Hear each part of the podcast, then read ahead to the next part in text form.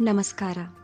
ಯುದ್ಧ ಭೂಮಿಯಲ್ಲಿ ತಮ್ಮ ಕಾಲನ್ನ ತಾವೇ ಕತ್ತರಿಸಿಕೊಂಡ ಒಬ್ಬ ಸೈನಿಕ ಮುಂದೆ ಭಾರತದ ಶ್ರೇಷ್ಠ ಸೇನಾಧಿಕಾರಿಗಳಲ್ಲಿ ಒಬ್ಬರು ಎಂದೆನಿಸಿಕೊಳ್ತಾರೆ. ಸಾಧನೆಗೆ ದೇಹಬಲಕ್ಕಿಂತ ಆತ್ಮಬಲ ಮುಖ್ಯ ಅಂತ ನಿರೂಪಿಸೋ ಒಂದು ಜೀವಂತ ನಿದರ್ಶನದ ಕಥೆ ಅಂತಃಕರಣನಿಂದ.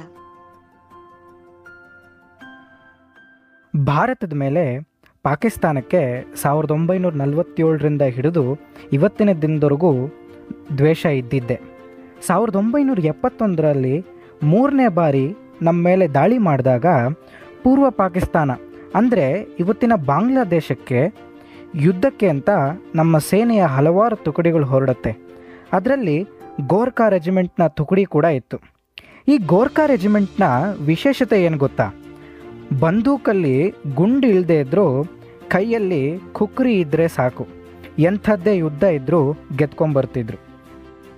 ಒಂಬತ್ತು ದಿನ ಹಗಲು ರಾತ್ರಿ ಊಟ, ನೀರು, ನಿದ್ದೆ ಇಲ್ಲದೆ ಸತತವಾಗಿ ಹೋರಾಡ್ತಿರ್ತಾರೆ.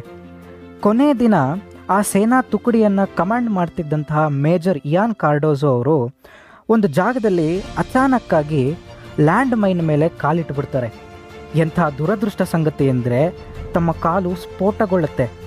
ವೈದ್ಯರನ್ನು ಸಹಾಯ ಕರೀತಾರೆ ಅವ್ರು ಹೇಳ್ತಾರೆ, ಸರ್, ಪಾಕಿಸ್ತಾನದ ದಾಳಿಯಿಂದ ಎಲ್ಲ ಉಪಕರಣಗಳು ಧ್ವಂಸ ಆಗೋಗಿದೆ. ಬೇರೆ ಕಡೆಯಿಂದ ತೊಗೊಂಬರ್ತೀನಿ ಅಂತ ಹೇಳಿ ಹೋದವರು ಎರಡು ಗಂಟೆ ಆದರೂ ವಾಪಸ್ ಬರಲ್ಲ. ಇಯಾನ್ ಕಾರ್ಡೋಸ್ ಅವರ ತಾಳ್ಮೆ ಮಿತಿ ಮೀರಿ ಹೋಗುತ್ತೆ. ಆದರೆ ಆ ಸಮಯದಲ್ಲಿ ಅವ್ರು ತಗೊಂಡಂತಹ ನಿರ್ಧಾರ ಏನು ಗೊತ್ತಾ? ತಮ್ಮ ಕಾಲನ್ನು ತಾವೇ ಕತ್ತರಿಸ್ಕೊಂಬಿಟ್ರು ಅಷ್ಟರಲ್ಲೇ ಅವ್ರ ಕಮಾಂಡಿಂಗ್ ಆಫೀಸರ್ ಬರ್ತಾರೆ.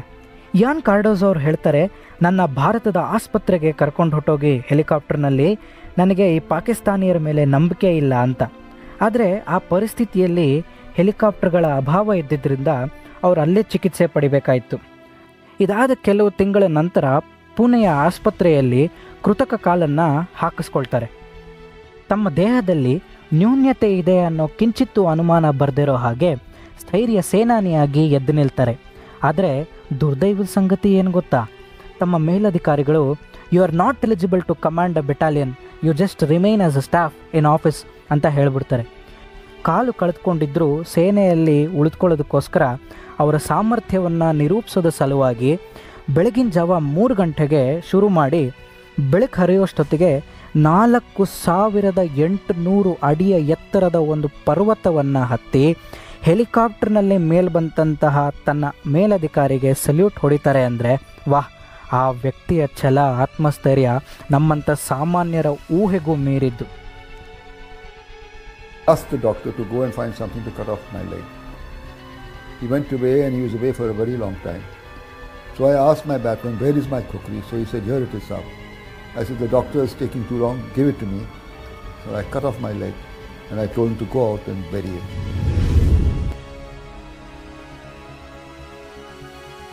ನ್ಯೂನ್ಯತೆ ಅನ್ನೋದು ನಮ್ಮ ರೂಪದಲ್ಲೋ ದೇಹದಲ್ಲೋ ಇಲ್ಲ ನಮ್ಮ ಮನಸ್ಸಿನಲ್ಲಿದೆ ಕಾಲು ಕಳೆದುಕೊಂಡ ಮೇಲೂ ಮೇಜರ್ ಜನರಲ್ ಹುದ್ದೆಗೇರಿದ ಭಾರತದ ಪ್ರಪ್ರಥಮ ಸೈನಿಕ ಇಯಾನ್ ಕಾರ್ಡೋಜೋ ಅವರ ಈ ಕಥೆ ನಮ್ಮೊಳಗಿನ ಛಲವನ್ನು ಬಡಿದೆಬ್ಬಿಸಿ ಸಾಧನೆಯತ್ತ ಕೊಂಡೊಯ್ಯಲು. ಇಂಥದ್ದೇ ಮತ್ತೊಂದು ಆದರ್ಶ ಕಥೆಯೊಂದಿಗೆ ಬರ್ತೀವಿ. ನಮಸ್ಕಾರ.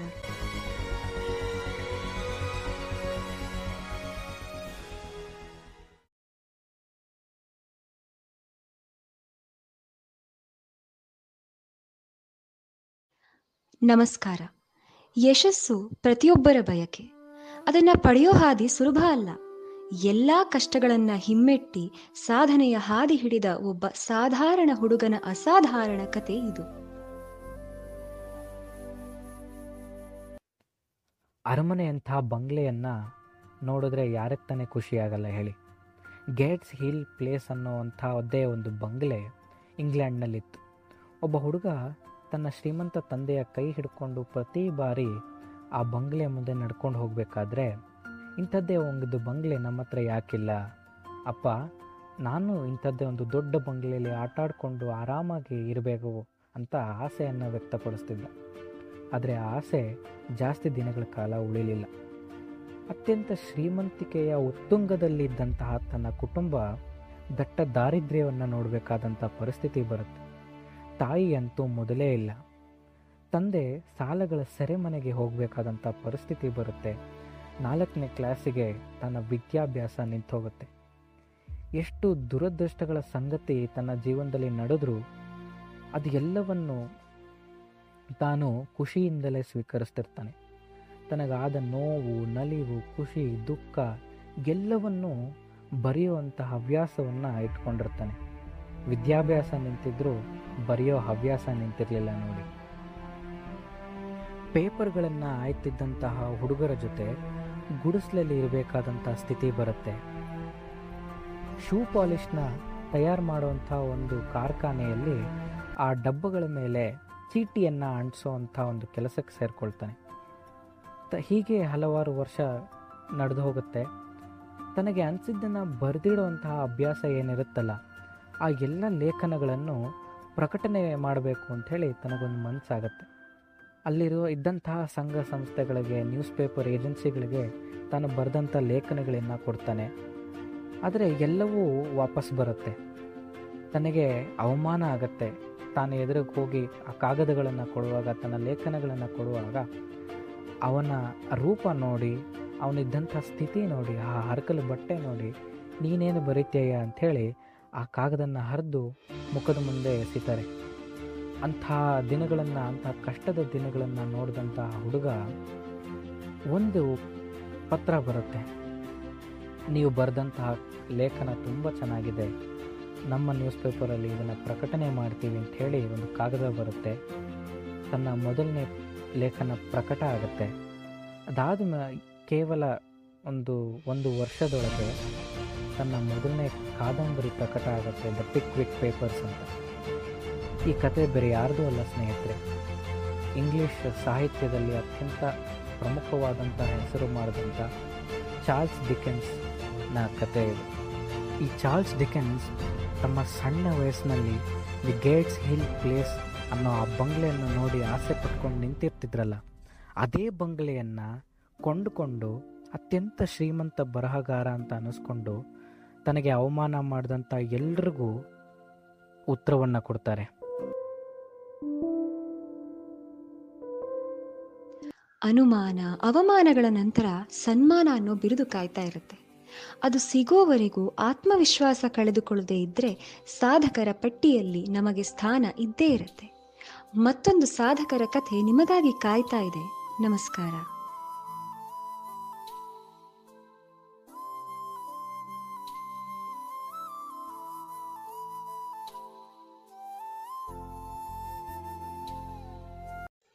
ಅವಮಾನ ಕಲಿಸಿದ ಪಾಠ, ಸವಾಲುಗಳು ತಂದ ಕಷ್ಟಗಳು, ಸಮಾಜ ಕೊಡುವ ಗೌರವ, ಇದೇ ಒಬ್ಬ ಸಾಧಕನ ಜೀವನ.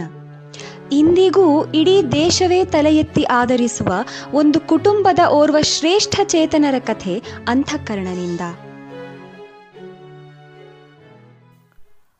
ಸುಮಾರು ಇನ್ನೂರೈವತ್ತು ವರ್ಷಗಳ ಹಿಂದೆ ಭಾರತಕ್ಕೆ ವಲಸಿಗರಾಗಿ ಬಂದ ಒಂದು ಕುಟುಂಬ ನಮ್ಮ ದೇಶದ ಮೇಲೆ ಅಪಾರವಾದ ಅಭಿಮಾನವನ್ನು ಹೆಚ್ಚಿಸ್ಕೊಂಡು ಇಲ್ಲೇ ಇದ್ದು ಬಿಡ್ತಾರೆ. ಒಮ್ಮೆ ಆ ಕುಟುಂಬದ ಒಬ್ಬ ಯುವಕ ಅಂದಿನ ಬ್ರಿಟಿಷರು ನಿರ್ಮಿಸಿದಂಥ ಒಂದು ವ್ಯಾಟ್ಸನ್ ಎಂಬ ಪ್ರತಿಷ್ಠಿತ ಹೋಟೆಲ್ನ ಪ್ರವೇಶ ಮಾಡ್ತಾನೆ. ಆ ಹೋಟೆಲ್ನ ಸಿಬ್ಬಂದಿ ಇವನನ್ನು ಆಚೆ ದಬ್ಬಿ, ಸೂಚನಾ ಫಲಕ ಹಾಕಿಲ್ವ ಆಚೆ ಓದಕ್ಕೆ ಬರದ ಅನಕ್ಷರಸ್ಥನ ನೀನು ಅಂತ ಬೈದು ಬಿಡ್ತಾನೆ. ಆತ ಆ ಹೊರಗೆ ಹೋಗಿ ಆ ಫಲಕ ನೋಡ್ತಾನೆ, ಆ ಯುವಕ ಅವನ ಕೋಪ ನೆತ್ತಿಗೇರ್ಬಿಡುತ್ತೆ. ಯಾಕೆ ಅಂದರೆ ಆ ಫಲಕದ ಮೇಲೆ ನಾಯಿಗಳಿಗೆ ಹಾಗೂ ಭಾರತೀಯರಿಗೆ ಇಲ್ಲಿ ಪ್ರವೇಶವಿಲ್ಲ ಅಂತ ಬರೆದಿರ್ತಾರೆ. ಆ ಕ್ಷಣವೇ ಆ ಹೋಟೆಲ್ನವ್ರಿಗೆ ಸವಾಲು ಹಾಕ್ತಾನೆ. ನಿಮಗಿಂತ ಹತ್ತರಷ್ಟು ದೊಡ್ಡ ಹೋಟೆಲ್ನ ನಾನು ನಿರ್ಮಿಸ್ತೀನಿ, ಪ್ರತಿ ಭಾರತೀಯರಿಗೆ ಈ ಸೇವೆಯನ್ನು ಅಂದಿಸ್ತೀನಿ ದಿಟ್ಟುವಾಗಿ ರೋಷದಿಂದ ಸವಾಲು ಹಾಕಿ ಆಚೆ ಬರ್ತಾನೆ. ಆ ಬ್ರಿಟಿಷರನ್ನೇ ಮೀರಿಸೋ ಹುಚ್ಚಾಟದ ಮಾತಾಡ್ತೀಯನೋ ಅಂತ ತನ್ನ ಸಂಬಂಧಿಕರು, ತನ್ನ ಸ್ನೇಹಿತರು ನಗ್ತಾ ಅವನ್ನ ಹೀಯಾಳಿಸ್ತಾರೆ. ಆದರೆ ಇದ್ಯಾವುದನ್ನು ಅವನ ತಲೆಗೆ ಹಚ್ಕೊಳ್ಳೇ ಇಲ್ಲ. ಅಮೇರಿಕಾದಿಂದ ಫ್ಯಾನ್ಗಳು, ಫ್ರೆಂಚ್ನಿಂದ ದೀಪದ ಶ್ಯಾಂಡಲಿಯರ್ಗಳು, ಜರ್ಮನಿಯ ಎಲಿವೇಟರ್ಗಳು, ಹೀಗೆ ವಿದೇಶದಿಂದ ಹಲವಾರು ವಸ್ತುಗಳನ್ನು ಆಮದು ಮಾಡಿಸ್ಕೊಂಡು ನಮ್ಮ ದೇಶದಲ್ಲೇ ಬ್ರಿಟಿಷರ ಕಟ್ಟಡಗಳಿಗೆ ಸೆಡ್ಡು ಹೊಡೆಯುವಂತಹ ಎಲ್ಲ ವೈಭವಗಳನ್ನು ಒಳಗೊಂಡಂತಹ ಹೋಟೆಲನ್ನು ನಿರ್ಮಿಸಿದಷ್ಟೇ ಅಲ್ಲದೆ ವಿ ಭಾರತದಲ್ಲಿ ವಿದ್ಯುತ್ ಶಕ್ತಿ ಬಳಸಿದ ಪ್ರಪ್ರಥಮ ಹೋಟೆಲ್ ಅನ್ನೋ ಹೆಗ್ಗಳಿಕೆ ಕೂಡ ಪಾತ್ರವಾಗುತ್ತೆ. ತಾನು ಸವಾಲು ಹಾಕಿದ ಹಾಗೆ ಆ ಹೋಟೆಲ್ನಲ್ಲಿ ಬ್ರಿಟಿಷರನ್ನ ಅಡುಗೆ ಭಟ್ಟ ಕೆಲಸಕ್ಕೆ ಸೇರಿಸ್ಕೊಂಡು ತನ್ನ ಪ್ರಾಬಲ್ಯತೆಯನ್ನು ಸಾಬೀತುಪಡಿಸಿದ ಯುವಕ ಬೇರೆ ಯಾರೂ ಅಲ್ಲ, ನಮ್ಮ ಟಾಟಾ ಕಂಪನಿಯ ಹರಿಕಾರ, ಭಾರತದ ಕೈಗಾರಿಕಾ ಉದ್ಯಮದ ಪಿತಾಮಹ ಜೇಮ್ಶೆಡ್ಜಿ ಟಾಟಾ. ಆ ಹೋಟೆಲ್ ಕೂಡ ಬೇರೆ ಯಾವುದೂ ಅಲ್ಲ. ಇವತ್ತಿಗೂ ತನ್ನ ಗತ ವೈಭವಗಳನ್ನು ಉಳಿಸ್ಕೊಂಡು ಬಂದಿರುವಂತಹ ಮುಂಬೈನ ತಾಜ್ ಹೋಟೆಲ್.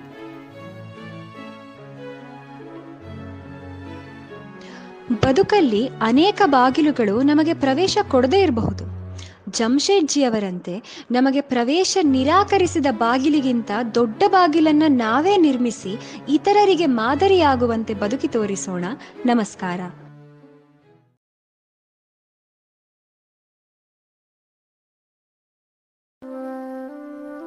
ಯಶಸ್ಸಿಗೋಸ್ಕರ ಶ್ರಮಿಸೋದು ಅತ್ಯವಶ್ಯಕ. ಧೃತಿಗೆಡದೆ ಸತತ ಪ್ರಯತ್ನವನ್ನ ಮಾಡ್ತಾ ಇದ್ರೆ ನಮ್ಮ ಅರಿವೇ ಇಲ್ಲದೆ ಯಶಸ್ಸು ನಮ್ಮ ಕೈ ಸೇರುತ್ತೆ. ಅಂತಹ ಯಶಸ್ಸನ್ನ ಕೈವಶ ಮಾಡ್ಕೊಳ್ಳೋ ಒಬ್ಬ ವಿಜ್ಞಾನಿಯ ಕಥೆ ಅಂತಃಕರಣನಿಂದ. ನಮ್ಮ ಇವತ್ತಿನ ಯಶಸ್ಸಿನ ಕತೆ ವಲ್ಕನೈಸೇಷನ್ ಅನ್ನೋ ಒಂದು ಪ್ರೋಸೆಸ್ನ ಕಂಡು ಹಿಡಿದಂಥ ಒಬ್ಬ ವಿಜ್ಞಾನಿ ಎಲ್ಲರೂ ಗುಡಿಯರ್ ಅನ್ನೋ ಹೆಸರನ್ನ ಕೇಳಿರ್ತೀರ? ಯಾವುದೋ ಒಂದು ಟೈರ್ ಕಂಪ್ನಿ ಅಂತ ನಿಮಗೆ ಗೊತ್ತಿರ್ಬೋದು. ಆದರೆ ಆ ಗುಡಿಯರ್ ಅನ್ನೋದು ವಲ್ಕನೈಸೇಷನ್ ಅನ್ನೋ ಒಂದು ಪ್ರೋಸೆಸ್ನ ಕಂಡು ಹಿಡಿದಂತಹ ಒಬ್ಬ ವಿಜ್ಞಾನಿಯ ಹೆಸರು, ಚಾರ್ಲ್ಸ್ ಗುಡಿಯರ್ ಅಂತ.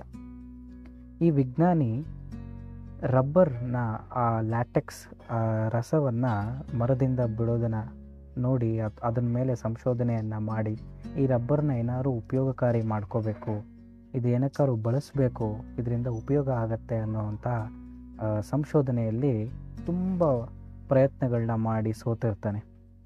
ಕಡೆದಾಗಿ ಯಾವುದೋ ಒಂದು ಪ್ರಯತ್ನ ಮಾಡಿ ತುಂಬ ಬೇಜಾರಾಗಿ ಇನ್ನು ಇದಕ್ಕೆ ಪ್ರಯೋಜನ ಇಲ್ಲ, ನಾನು ಇದ್ರ ಮೇಲೆ ಕೆಲಸ ಮಾಡೋದು ದಂಡ ಅಂಥೇಳಿ ಬಿಟ್ಬಿಡ್ತಾನೆ. ಏನೋ ಹೀಗೆ ಒಂದು ಎರಡು ಮೂರು ದಿನ ಆಗಿ ತನಗೆ ಅನಿಸುತ್ತೆ, ಕೊನೆಯದಾಗ ಒಂದು ಪ್ರಯತ್ನ ಮಾಡಿ ಬಿಟ್ಬಿಡೋಣ ಅಂತ. ಸರಿ, ಆ ರಬ್ಬರ್ನ, ಆ ಲೋಳೆ ರಸ ಏನಿದೆ, ಆ ಲ್ಯಾಟೆಕ್ಸನ್ನು ತಗೊಂಡು ಒಬ್ಬ ಕೆಮಿಕಲ್ ಅಂಗಡಿ ಕೆಮಿಸ್ಟ್ ಹತ್ರ ಹೋಗ್ತಾನೆ. ತನಗೆ ಬೇಕಾದಂಥ ಕೆಮಿಕಲ್ನ ತರೋದಕ್ಕೆ. ಅಕಸ್ಮಾತಾಗಿ ತನ್ನ ಕೈಯಲ್ಲಿದ್ದಂತಹ ಆ ರಬ್ಬರ್ ಲ್ಯಾಟೆಕ್ಸ್, ಆ ಒಂದು ಲೋಳೆ ರಸ ಏನಿದೆ, ಒಂದು ಬಿಸಿ ಬಾಣಲೆ ಹಾಟ್ ಪ್ಯಾನ್, ಆ ಬಿಸಿ ಬಾಣಲೆ ಮೇಲೆ ಬಿದ್ದೋಗುತ್ತೆ. ಅವನಷ್ಟೊತ್ತಿಗೆ ಬೇಕಾದಂತಹ ಒಂದಷ್ಟು ಕೆಮಿಕಲ್ಸ್ನ ಅಂಗಡಿಯವನು ಕೊಡ್ತಾನೆ. ಆ ಕೆಮಿಕಲ್ಸ್ನ ತಗೊಂಡು ಜೊತೆಗೆ ಆ ರಬ್ಬರು ಆ ಬಾಣಲೆಗೆ ಬಿದ್ದಂತಹ ರಬ್ಬರ್ನ ಕೈಗೆ ಬಿಸಿ ಬಿಸಿ ಹಾಗೆ ತಗೊಂಡು ಮನೆಗೆ ಬರ್ತಾರೆ. ಕೆಮಿಕಲ್ಸ್ ಎಲ್ಲ ಟೇಬಲ್ ಮೇಲಿಟ್ಟು ಅವರ ಲ್ಯಾಬ್ ಸೆಟಪ್ ಆಗಿರುತ್ತೆ ಮನೆಯಲ್ಲಿ ಒಂದು ಮೂಲೆಯಲ್ಲಿ. ಆ ಲ್ಯಾಬ್ ಸೆಟಪ್ ಆಗಿರೋ ಜಾಗದಲ್ಲಿ ಆ ರಬ್ಬರ್ನ ಹಿಂಗೆ ಕೆಳಗೆ ಬೀಳಿಸ್ತಾರೆ. ಕೆಳಗೆ ಬೀಳಿಸಿದ ಆ ರಬ್ಬರ್ ಲ್ಯಾಟೆಕ್ಸ್ ಇದಿದ್ದು ಅದು ಬೌನ್ಸ್ ಆಗುತ್ತೆ. ಒಂದು ಫಾರ್ಮಿಗೆ ಬರುತ್ತೆ.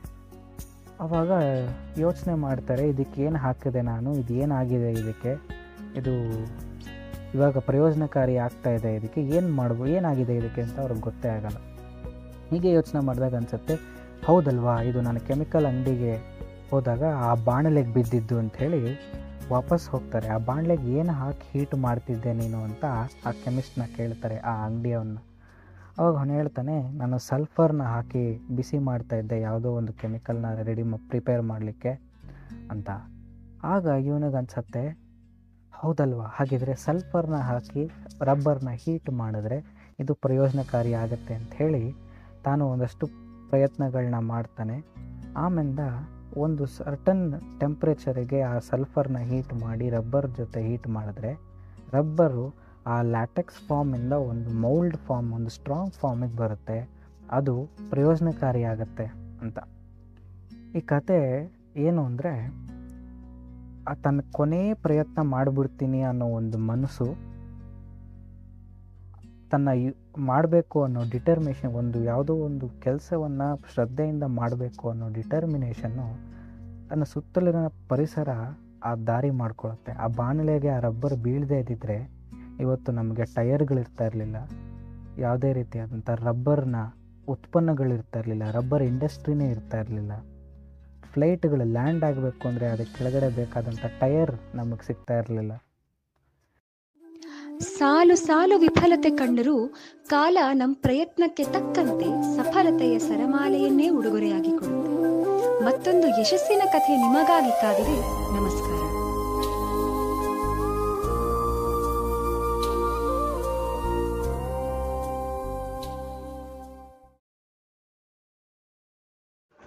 ಶಿಸ್ತು ಸಮಯ ಪಾಲನೆ ನಿಸ್ವಾರ್ಥತೆ ಇವೆಲ್ಲವೂ ಒಬ್ಬ ಸಾಧಕನ ಗುಣಲಕ್ಷಣಗಳು. ಸಾಧನೆ ಯಾರ ಸ್ವತ್ತೂ ಅಲ್ಲ. ನಮ್ಮ ಕೊಡುಗೆಗಳೇ ಸಾಧನೆಗೆ ಧ್ವನಿಯಾಗುತ್ತದೆ ಎಂದು ಪ್ರತಿಪಾದಿಸಿದ ವಿಶ್ವಚೇತನ ಭಾರತಾಂಬೆಯ ಹೆಮ್ಮೆಯ ಪುತ್ರರೋರ್ವರ ಕಥೆ ಅಂತಃಕರಣನಿಂದ. ಹದಿನೈದು ಸೆಪ್ಟೆಂಬರ್ ಸಾವಿರದ ಎಂಟುನೂರ ಅರವತ್ತು, ಬೆಂಗಳೂರಿನ ಸೆಂಟ್ರಲ್ ಕಾಲೇಜು, ಪುಣೆಯ engineering college Bhadravati steel company, ಮೈಸೂರಿನ sandal soap factory, K R S Sagara ಅಣೆಕಟ್ಟು. ಇದೆಲ್ಲದರ ಹಿಂದೆ ಚಿಕ್ಕಬಳ್ಳಾಪುರದ ಮುದ್ದೇನಹಳ್ಳಿ ಗ್ರಾಮದಲ್ಲಿ ಹುಟ್ಟಿದಂಥ ಒಬ್ಬ ವ್ಯಕ್ತಿಯ ಹೆಸರಿದೆ. ಮುಂದೆ ಶ್ರೇ, ಭಾರತದ ಶ್ರೇಷ್ಠ ಇಂಜಿನಿಯರ್ ಎಂದೆನಿಸ್ಕೊಳ್ಳುವಂತಹ ವ್ಯಕ್ತಿ ಬೇರೆ ಯಾರೂ ಅಲ್ಲ, ಭಾರತ ರತ್ನ ಸರ್ ಮೋಕ್ಷಗೊಂಡಂ ವಿಶ್ವೇಶ್ವರಯ್ಯನವರು. ತುಂಬ ಬಡ ಕುಟುಂಬದಲ್ಲಿ ಹುಟ್ಟಿದಂಥ ಅವರು ಬಾಲ್ಯದಿಂದಲೂ ತಂದೆ ತೋರಿಸಿದ ಶಿಸ್ತುಬದ್ಧ ಹಾದಿಯಲ್ಲೇ ನಡ್ಕೊಂಡು ಬಂದರು ಆದರೆ ತಮ್ಮ ಎಳೆ ವಯಸ್ಸು, ಅಂದರೆ ಬಹುಶಃ ಹದಿನಾಲ್ಕನೇ ವಯಸ್ಸಿನಲ್ಲಿ ತಂದೆಯನ್ನು ಕಳ್ಕೊಳ್ತಾರೆ. ಮನೆ ಆರ್ಥಿಕ ಸ್ಥಿತಿ ಕುಗ್ಗೋಗುತ್ತೆ. ಆದರೆ ಅದನ್ನು ಸುಧಾರಿಸೋದಕ್ಕೋಸ್ಕರ ಮಕ್ಕಳಿಗೆ ಪಾಠ ಹೇಳಿ ಬಂದ ಹಣದಿಂದ ತಮ್ಮ ವಿದ್ಯಾಭ್ಯಾಸವನ್ನು ಮಾಡ್ತಿರ್ತಾರೆ. ಬೆಂಗಳೂರಿನ ಸೆಂಟ್ರಲ್ ಕಾಲೇಜಿನಲ್ಲಿ ಬಿ ಎ ಪದವಿ ಮುಗಿಸಿ ಮುಂದೆ ಮೈಸೂರು ಮಹಾರಾಜರ ಸಹಾಯದೊಂದಿಗೆ ಪುಣೆ ಕಾಲೇಜಲ್ಲಿ ಇಂಜಿನಿಯರ್ ಆಗಿ ಗ್ರ್ಯಾಜುಯೇಟ್ ಆಗ್ತಾರೆ. ಅವತ್ತಿನ ಬಾಂಬೆ ಪ್ರಾವಿನ್ಸ್ನಲ್ಲಿ ಬ್ರಿಟಿಷರ ಕೈಗಳಿಗೆ ಪಿ ಡಬ್ಲ್ಯೂ ಡಿ ಡಿಪಾರ್ಟ್ಮೆಂಟಲ್ಲಿ ಅಸಿಸ್ಟೆಂಟ್ ಇಂಜಿನಿಯರ್ ಆಗಿ ಕೆಲಸ ಮಾಡ್ತಿರ್ತಾರೆ. ಇವರು ಭಾರತೀಯರು ಅನ್ನೋ ಒಂದೇ ಒಂದು ಕಾರಣಕ್ಕೆ ಚೀಫ್ ಇಂಜಿನಿಯರ್ ಹುದ್ದೆ ಕೊಡಲೇ ಇಲ್ಲ. ಅದು ಅಲ್ಲದೆ ಜನಪರ ಕೆಲಸಗಳನ್ನ ಮಾಡೋದಕ್ಕೆ ಅವಕಾಶವೂ ಇರಲಿಲ್ಲ. ಇದೆಲ್ಲದರಿಂದ ಬೇಸತ್ತ ವಿಶ್ವೇಶ್ವರನವರು ರಾಜೀನಾಮೆ ನೀಡಬೇಕು ಅಂತ ನಿರ್ಧಾರ ಮಾಡ್ಕೋತಾರೆ. ಕಾಕ್ತಾಳೀಯ ಅನ್ನೋ ಹಾಗೆ ಹೈದರಾಬಾದ್ನ ಸಂಸ್ಥಾನದಿಂದ ಇವರನ್ನ ಕರೆಸ್ಕೊಳ್ತಾರೆ ಅಲ್ಲಿನ ಕೆಲಸ ಕಾರ್ಯಗಳಿಗೆ. ಹೈದರಾಬಾದ್, ನಿಜಾಮಾಬಾದ್, ವಿಶಾಖಪಟ್ಟಣ ಇಲ್ಲಿ ಸಮುದ್ರದಿಂದ ಪ್ರವಾಹ ನಿಯಂತ್ರಣ ಯೋಜನೆಗಳನ್ನು ನಿರ್ಮಿಸಿಕೊಡ್ತಾರೆ. ತಿರುಪತಿಯಿಂದ ತಿರುಮಲೆವರೆಗೆ ಬೆಟ್ಟಗಳ ನಡುವೆ ಅತ್ಯಂತ ಕ್ಲಿಷ್ಟಕರವಾದ ಹಾದಿಯನ್ನು ನಿರ್ಮಿಸಿದ್ದು, ಏಷ್ಯಾದ ಅಂದಿನ ಅತ್ಯಂತ ದೊಡ್ಡ ರೆಸಿಡೆನ್ಷಿಯಲ್ ಲೇಔಟ್ ಬೆಂಗಳೂರಿನ ಜಯನಗರ ಏರಿಯಾದ ನಿರ್ಮಾಣ.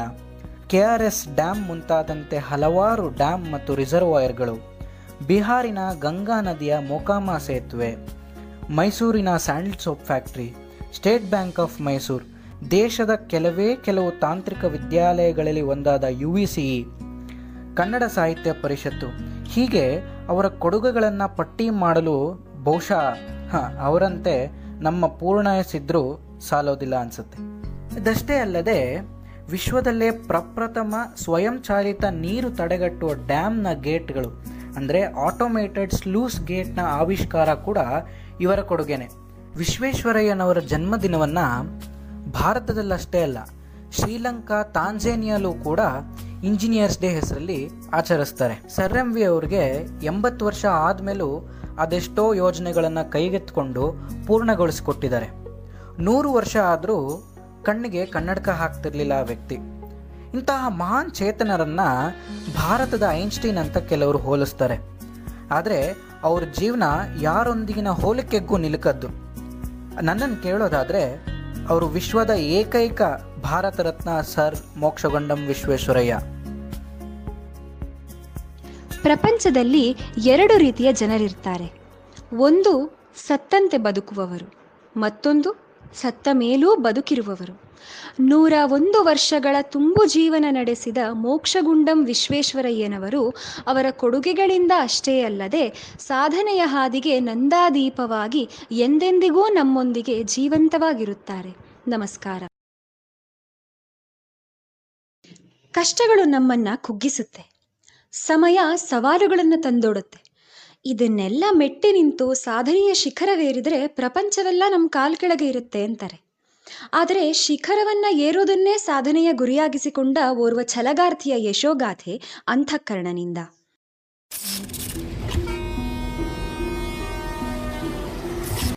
ಅರುಣಿಮಾ ಸಿನ್ಹಾ, ಈ ಹೆಸರಿನಿಂದೆ ಅದೆಷ್ಟೋ ನೋವಿದೆ, ಅದೆಷ್ಟೋ ಸಂಕಟಗಳಿದೆ, ಅದೆಷ್ಟೋ ವೇದನೆಗಳು ಕೂಡ ಇದೆ.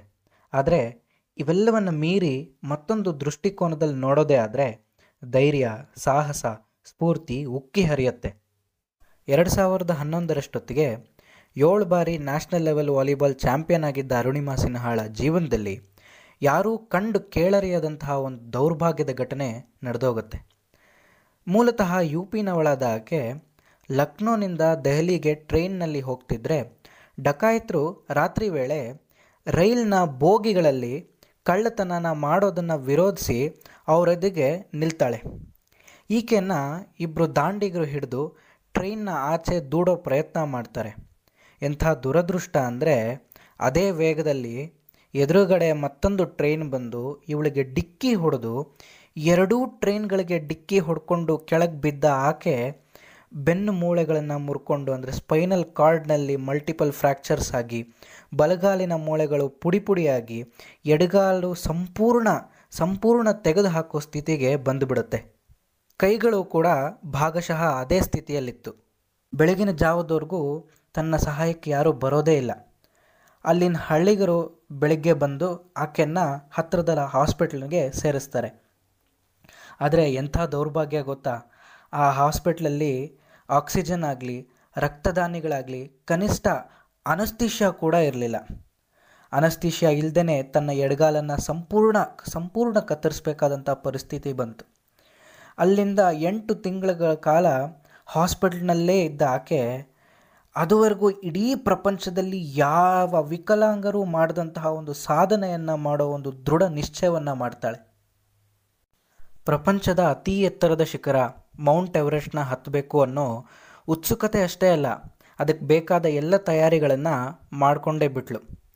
ಎರಡು ವರ್ಷಗಳ ಕಾಲ ಸತತ ಪ್ರಯತ್ನವನ್ನು ಪಟ್ಟು ಟ್ರೈನಿಂಗ್ನ ಪಡ್ಕೋತಾಳೆ. ಆ ಹಾದಿ ಕೂಡ ಅಷ್ಟು ಸುಲಭದ್ದಾಗಿರಲಿಲ್ಲ.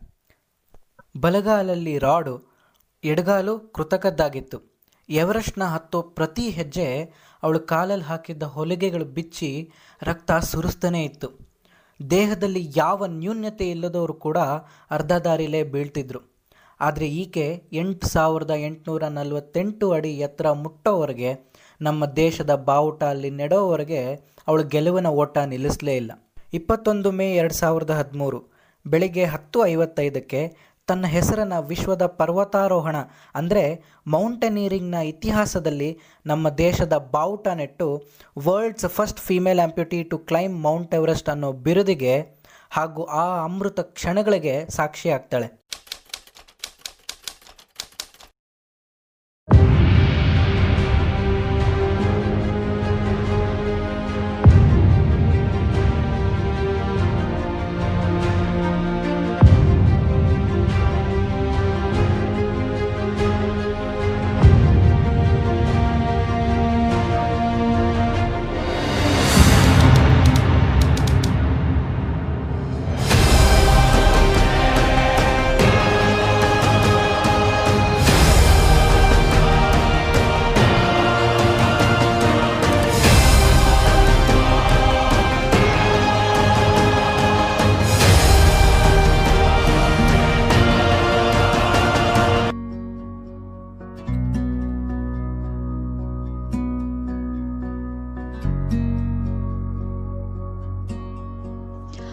ಅರುಣಿಮಾ ಸಿನ್ಹಾ ಹೇಳೋ ಹಾಗೆ, ಇವತ್ತು ಅನ್ನೋ ದಿನ ನಮ್ಮನ್ನ ಕುಗ್ಗಿಸುವಂತಹ ಮಾತಾಡುವವರದ್ದಾಗಿದ್ರೆ, ನಾಳೆ ಅನ್ನೋ ದಿನ ಅವರ ಬಾಯನ್ನು ಮುಚ್ಚೋ ನಮ್ಮದಾಗಿರ್ಬೇಕು. ಹೀಗೆ ಹೇಳ್ತಾ ಮತ್ತೊಂದು ಕಥೆಯೊಂದಿಗೆ ಭೇಟಿ ಆಗ್ತೀವಿ ನಮಸ್ಕಾರ.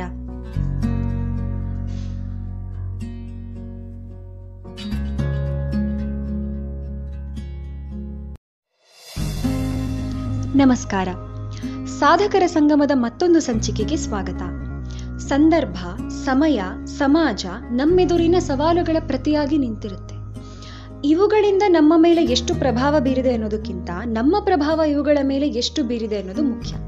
ಅಂತಹ ಪ್ರಭಾವಿ ಮನೋಬಲದ ಪ್ರತಿರೂಪರೋರ್ವರ ಕಥೆ ಅಂತಃಕರಣನಿಂದ ಒಂದು ಅಗ್ನಿ ಅವಘಡ. ಆ ಬೆಂಕಿ ಇಡೀ ಮನೆಯನ್ನ ದಟ್ಟವಾಗಿ ಆವರಿಸಿತ್ತು. ಯಾರೂ ಒಳಕ್ಕೆ ಹೋಗೋಕ್ಕಾಗ್ದೇ ಇರುವಂತಹ ಪರಿಸ್ಥಿತಿ. ಅಂಥದ್ರಲ್ಲಿ ಒಬ್ಬ ತರುಣ ಮಹಿಳಾ ಪೊಲೀಸ್ ಅಧಿಕಾರಿ ಯಂಗ್ ಲೇಡಿ ಆಫೀಸರ್ ತನ್ನ ಮೈ ಮೇಲೆ ನೀರು ಸುರ್ಕೊಂಡು ಒಳಗೆ ನುಗ್ಗಿ ಅಲ್ಲಿದ್ದವರನ್ನ ಹಿಂದೂ ಮುಂದೆ ನೋಡದೆ ಯಾವುದಕ್ಕೂ ಹಿಂಜರಿದೆ ಅವರನ್ನು ಕಾಪಾಡ್ತಾಳೆ. ಈ ಘಟನೆ ನಡೆಯೋವರೆಗೂ ಆಕೆಯನ್ನು ಇಡೀ ಇಲಾಖೆಯಲ್ಲಿ ಚೊಕ್ರಿ ಅಂದರೆ ಹುಡುಗಿ ಅಂತ ಕರಿತಿದ್ರು.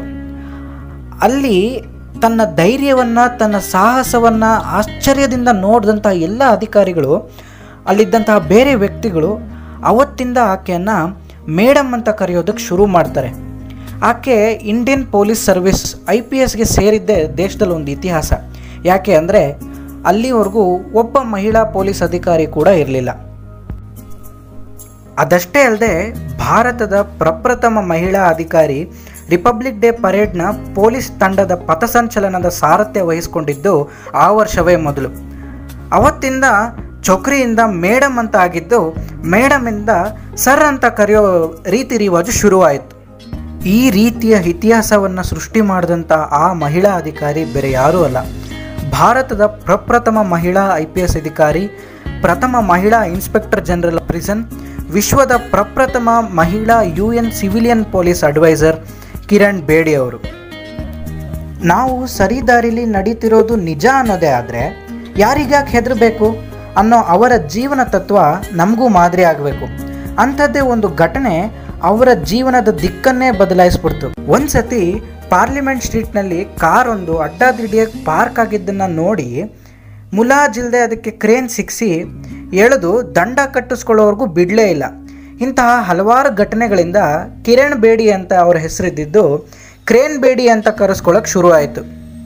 ಆ ಕಾರ್ ಯಾರ್ದು ಗೊತ್ತಾ? ಅವತ್ತಿನ ಪ್ರಧಾನಮಂತ್ರಿ ಶ್ರೀಮತಿ ಇಂದಿರಾ ಗಾಂಧಿ ಅವ್ರದ್ದು.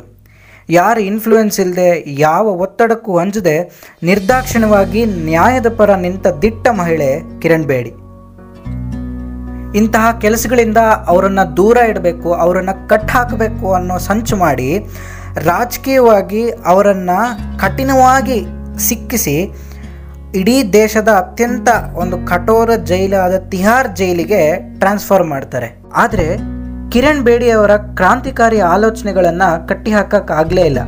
ಯಾಕಂದರೆ ಅವತ್ತಿನ ಜೈಲಿನ ಪರಿಸ್ಥಿತಿಯನ್ನು ಬದಲಾಯಿಸಿ ಕ್ರೂರ ಕೈದಿಗಳ ಮನಸ್ಸಲ್ಲಿ ಹಲವಾರು ಬದಲಾವಣೆಗಳನ್ನು ತಂದು ಜೈಲಿನ ಸ್ಥಿತಿಗತಿಗಳನ್ನೇ ಬದಲಾಯಿಸ್ಬಿಟ್ರು.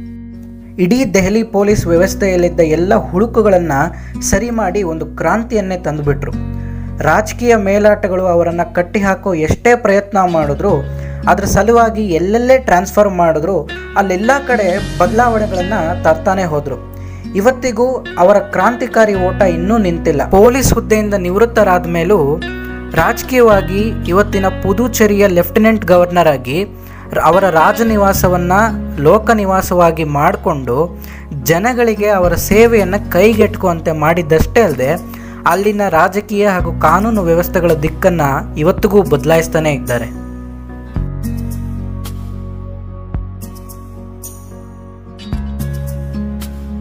ಕೆಲವು ಕೆಟ್ಟ ಮನಸ್ಥಿತಿಗಳು ನಮ್ಮಿಂದ ಅವಕಾಶಗಳನ್ನು ಕಿತ್ಕೋಬಹುದು, ಆದರೆ ನಮ್ಮ ಮನೋಬಲ, ಆತ್ಮಬಲವನ್ನಲ್ಲ. ನಮ್ಮ ಕೈಗಳನ್ನು ಕಟ್ಟಿ ಹಾಕಬಹುದು ಆದರೆ ನಮ್ಮ ಕನಸುಗಳನ್ನಲ್ಲ. ನಿಮ್ಮ ಸಕಾರಾತ್ಮಕ ಆಲೋಚನೆಗಳು ಸದಾ ಘರ್ಜಿಸುತ್ತಿರಲಿ ಅಂತ ಹೇಳ್ತಾ ಮತ್ತೊಬ್ಬ ಸಾಧಕರ ಕಥೆಯ ಜೊತೆ ಬರ್ತೀವಿ. ನಮಸ್ಕಾರ.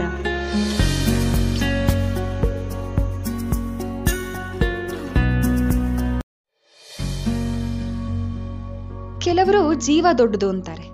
ಇನ್ ಕೆಲವರು ಜೀವನ ದೊಡ್ಡದು ಅಂತಾರೆ. ಆದರೆ ಜೀವನದ ಆಶಯ ಎಲ್ಲಕ್ಕಿಂತ ದೊಡ್ಡದು. ಅಂಥ ಆಶಾವಾದಿ ಜೀವನವನ್ನ ದೇಶದ ರಕ್ಷಣೆಗೆ ಮೀಸಲಿಟ್ಟ ಓರ್ವ ಸಾಹಸಿ ಅಧಿಕಾರಿಯ ಸ್ಫೂರ್ತಿದಾಯಕ ಕಥೆ ಅಂತಃಕರಣನಿಂದ ದೇಶದ ಭದ್ರತಾ ವಿಚಾರ ಬಂದ್ರೆ ಸಾಕು. ನಮ್ಮ ಈಗಿನ ತಲೆಮಾರಿನ ಯುವಕರ ಬಾಯಲ್ಲಿ ಕೇಳಿಬರುವಂತಹ ಒಂದೇ ಒಂದು ಹೆಸರು, national security adviser, Indian real James Bond Ajit Doval. ಸ್ವಾತಂತ್ರ್ಯ ಪೂರ್ವ ಭಾರತದ ಉತ್ತರಾಖಂಡ್ ಪ್ರದೇಶದಲ್ಲಿ ಸೈನ್ಯ ಮನೆತನದಲ್ಲಿ ಹುಟ್ಟಿದಂಥ ಇವರು ಐ ಪಿ ಎಸ್ ಟ್ರೈನಿಂಗ್ನ ಮುಗಿಸಿ ಇಂಟೆಲಿಜೆನ್ಸ್ ಬ್ಯೂರೋದಲ್ಲಿ ಇವರು ಸೇವೆ ಸಲ್ಲಿಸ್ತಾರೆ. ಭಾರತ ಪೊಲೀಸ್ ವ್ಯವಸ್ಥೆಯಲ್ಲಿ ಪೊಲೀಸ್ ಮೆಡಲ್ ಪಡಿಬೇಕು ಅಂದರೆ ಹದಿನೇಳು ವರ್ಷ ಕನಿಷ್ಠ ಸೇವೆ ಆಗಿರಲೇಬೇಕು ಅನ್ನೋ ನಿಯಮ ಬೇರೆ ಇದೆ. ಆದರೆ ಈ ವ್ಯಕ್ತಿ ಆರೇ ಆರು ವರ್ಷಕ್ಕೆ ಪೊಲೀಸ್ ಮೆಡಲ್ ಪಡ್ಕೊಂಡು ಇವತ್ತಿಗೂ ಇವ್ರ ದಾಖಲೆ ಯಾರು ಮುರಿಯೋಕ್ಕಾಗಲೇ ಇಲ್ಲ. ಇವ್ರ ಜೀವನದಲ್ಲಿ ಮಾಡಿರುವಂತಹ ಎಷ್ಟೋ ಕಾರ್ಯಾಚರಣೆಗಳು, ಅಂದರೆ ಮಿಲಿಟರಿ ಆಪರೇಷನ್ಗಳಲ್ಲಿ ಆಪರೇಷನ್ ಬ್ಲ್ಯಾಕ್ ಥಂಡರ್ ಮುಖ್ಯ ಪಾತ್ರ ವಹಿಸುತ್ತೆ. ಖಲಿಸ್ತಾನದ ಉಗ್ರಗಾಮಿಗಳು ಸಿಖ್ಖರ ಪುಣ್ಯಕ್ಷೇತ್ರವಾದ ಅಮೃತ್ಸರ್ನ ಗೋಲ್ಡನ್ ಟೆಂಪಲ್ನಲ್ಲಿ ಅಡಗಿ ಕೂತು ಅಲ್ಲಿದ್ದ ಭಕ್ತರನ್ನ ಒತ್ತೆಯಾಳಾಗಿ ಇಟ್ಕೊಂಡಿರ್ತಾರೆ. ದೇಶಕ್ಕೆ ಕಂಟಕ ಅಥವಾ ಆತಂಕ ಆಗಿದ್ದು ಅವ್ರ ದಾಳಿಯಿಂದಷ್ಟೇ ಅಲ್ಲ, ಹೊರತಾಗಿ ಒಳಗಿದ್ದವರ ಸಂಖ್ಯೆ, ಅವರ ಯೋಜನೆ ಏನು, ಅವರ ಬಳಿ ಇದ್ದಂಥ ಆಯು ಆಯುಧಗಳು ಯಾವ್ಯಾವು, ಹಾಗೆ ಅದರ ತೀವ್ರತೆ ಎಷ್ಟು ಅನ್ನೋ ಅರಿವು ಕೂಡ ಯಾರಿಗೂ ಇರಲಿಲ್ಲ. ಆಗಲೇ ಅಜಿತ್ ಧೋವಲ್ರು ರಿಕ್ಷಾ ಚಾಲಕನ ವೇಷದಲ್ಲಿ ಐ ಎಸ್ ಐ ಏಜೆಂಟ್ ಅಂತ ಹೇಳಿಕೊಂಡು ಒಳಗಡೆ ಹೋಗಿ ಆ ಉಗ್ರಗಾಮಿಗಳ ವಿಶ್ವಾಸವನ್ನು ಗಳಿಸ್ಕೊಂಡು ಅವರ ಬಳಿ ಇದ್ದಂತಹ ಎಲ್ಲ ವಿಚಾರಗಳನ್ನು ತಿಳ್ಕೊಂಡು ಹೊರಗೆ ಬಂದು ಸುಮಾರು ಇನ್ನೂರು ಉಗ್ರಗಾಮಿಗಳು ಒಳಗೆ ಅಡಗು ಕೂತಿದ್ದಾರೆ. ಹಾಗೆ ಅವರ ಬಳಿ ಇದ್ದಂಥ ಅಮುನೇಷನ್ಗಳ ಎಲ್ಲ ವಿವರಗಳನ್ನ ಕೊಟ್ಟಿದ್ದಷ್ಟೇ ಅಲ್ಲದೆ ಅವ್ರನ್ನ ಬಂದಿಯಾಗಿಸೋ ಎಲ್ಲ ಯೋಜನೆಗಳನ್ನು ಮಾಡಿದವರು ಕೂಡ ಈ ಅಜಿತ್ ದವಲ್ರೆ ಅವರ ದಿಟ್ಟತನದ ಈ ವೃತ್ತಿ ಜೀವನದಲ್ಲಿ ಅವರು ನೋಡಿದಂತಹ ಅತ್ಯಂತ ಸಂದಿಗ್ಧ ಪರಿಸ್ಥಿತಿಯ ಒಂದು ಘಟನೆಯನ್ನು ಅವ್ರ ರಿಟೈರ್ಮೆಂಟ್ ನಂತರ ಒಂದು ಸಮಾರಂಭದಲ್ಲಿ ಅವರೇ ಹಂಚ್ಕೋತಾರೆ. ಪಾಕಿಸ್ತಾನದಲ್ಲಿ ಏಳು ವರ್ಷ ಒಬ್ಬ ಮುಸಲ್ಮಾನನ ಮಾರು ವೇಷದಲ್ಲಿ ಇದ್ದಂತಹ ಸಮಯ ಲಾಹೋರ್ನಲ್ಲಿ ಹೀಗೆ ಬೀದಿಯಲ್ಲಿ ನಡ್ಕೊಂಡು ಹೋಗ್ತಿರ್ಬೇಕಾದ್ರೆ ಒಬ್ಬ ವಯಸ್ಸಾದ ಮುಸಲ್ಮಾನನಂತೆ ಕಾಣುವ ಒಬ್ಬ ಬಿಳಿಯ ಗಡ್ಡೆದಾರಿ ವ್ಯಕ್ತಿ ಇವರನ್ನ ಕರೆದು, ನೀನು ಹಿಂದೂ ಅಲ್ವಾ? ಅಂತ ಏಕಾಏಕಿ ಕೇಳೇ ಬಿಡ್ತಾರೆ ಅಪ್ಪಿ ತಪ್ಪಿ, ಇವರು ಭಾರತದವರು, ಅದು ಮಾರು ವೇಷದಲ್ಲಿರುವಂತಹ ಒಬ್ಬ ಗೂಢಾಚಾರಿ, ಅಂದರೆ ಒಬ್ಬ ಸ್ಪೈ ಅಂತ ಗೊತ್ತಾಗಿದ್ದಿದ್ರೆ ಪ್ರಾಣನೇ ಹೋಗ್ತಿತ್ತು. ಆದರೆ ಒಂಚೂರು ವಿಚಲಿತರಾಗದೆ, ಇಲ್ಲ, ನಾನು ಹಿಂದೂ ಅಲ್ಲ ನಾನು ಇಲ್ಲಿಯ ಮುಸಲ್ಮಾನನೇ ಅಂತ ಹೇಳ್ತಾರೆ. ಇಲ್ಲ, ನೀನು ಹಿಂದೂನೇ ಅಂತ ಆ ವ್ಯಕ್ತಿ ಪಟ್ಟು ಹಿಡಿದು ದಿಟ್ಟವಾಗಿ ಹೇಳ್ತಿರೋದನ್ನ ನೋಡಿ ಧೋವಲ್ರಿಗೆ ಆಶ್ಚರ್ಯ ಆಗುತ್ತೆ. ಹೌದು, ನಾನು ಹಿಂದೂನೇ ಅಂತ ಮೆಲ್ಲ ಧ್ವನಿಯಲ್ಲಿ ಹೇಳಿದ್ರು ನಿಮಗೆ ಹೇಗೆ ಗೊತ್ತಾಯಿತು ಅಂತ ಕೇಳ್ತಾರೆ. ನಿನ್ನ ಕಿವಿ ಚುಚ್ಚಿದ್ದನ್ನ ಕಂಡು ನಾನು ಕಂಡು ಹಿಡಿದೆ ನೀನು ಹಿಂದೂ ಅಂತ ಹೇಳಬಲ್ಲೆ. ಹಿಂದೂಗಳಿಗೆ ಮಾತ್ರ ಕಿವಿ ಚುಚ್ಚುವಂಥ ಒಂದು ಒಂದು ಸಂಪ್ರದಾಯ ಇರೋದು ಅಂತ. ನೀನು ಪ್ಲಾಸ್ಟಿಕ್ ಸರ್ಜರಿ ಮಾಡಿಸ್ಕೋ. ಅಂತ ಆ ವ್ಯಕ್ತಿ ಹೇಳಿದ್ಮೇಲೆ ಅಜಿತ್ ದೋವಲ್ರು ಪ್ಲಾಸ್ಟಿಕ್ ಸರ್ಜರಿ ಮಾಡಿಸ್ಕೊಳ್ತಾರೆ. ಭಾರತದಲ್ಲಿ ಅಲ್ಲಿವರೆಗೂ ಸೈನ್ಯಕ್ಕೆ ಮಾತ್ರ ಕೊಡ್ತಿದ್ದಂತಹ ಕೀರ್ತಿ ಚಕ್ರ ಪದಕನ ಪಡ್ಕೊಂಡಂತಹ ಭಾರತದ ಪ್ರಪ್ರಥಮ ಪೊಲೀಸ್ ಅಧಿಕಾರಿ Ajit Doval north eastern insurgency Kashmiri missions flight ಹೈಜಾಕ್ಗಳು ಆಶ್ಚರ್ಯ ಅಂದರೆ I C eight one four ಫ್ಲೈಟ್ನ ಬಿಡಿಸ್ಕೊಂಡು ಕರ್ಕೊಂಬಂದಂತಹ ಸಂದರ್ಭದಿಂದ ಹಿಡಿದು ಇವತ್ತಿನ ದಿನದವರೆಗೂ ಯಾವುದೇ ಫ್ಲೈಟ್ ಹೈಜಾಕ್ ಆಗೇ ಇಲ್ಲ. ಎಷ್ಟೋ ಆಪರೇಷನ್ಗಳಿಗೆ ಸುಮಾರು ಆಲೋಚನೆಗಳನ್ನು, ಸುಮಾರು ಯೋಜನೆಗಳನ್ನು ಹಾಕ್ಕೊಟ್ಟವರು ಅಜಿತ್ ದೋವಲ್ರೇನೆ ಅಷ್ಟೇ ಯಾಕೆ? ಇತ್ತೀಚೆಗಿನ ಸರ್ಜಿಕಲ್ ಸ್ಟ್ರೈಕ್ಸ್, ಬಾಲಾಕೋಟ್ ಏರ್ ಸ್ಟ್ರೈಕ್ನ ಹಿಂದಿರುವಂತಹ ಅಸಾಧಾರಣ ಹಾಗೂ ಅಸಾಮಾನ್ಯ ಯೋಜನೆ ಅಜಿತ್ ದೋವಲ್ರ ಕೊಡುಗೆನೆ.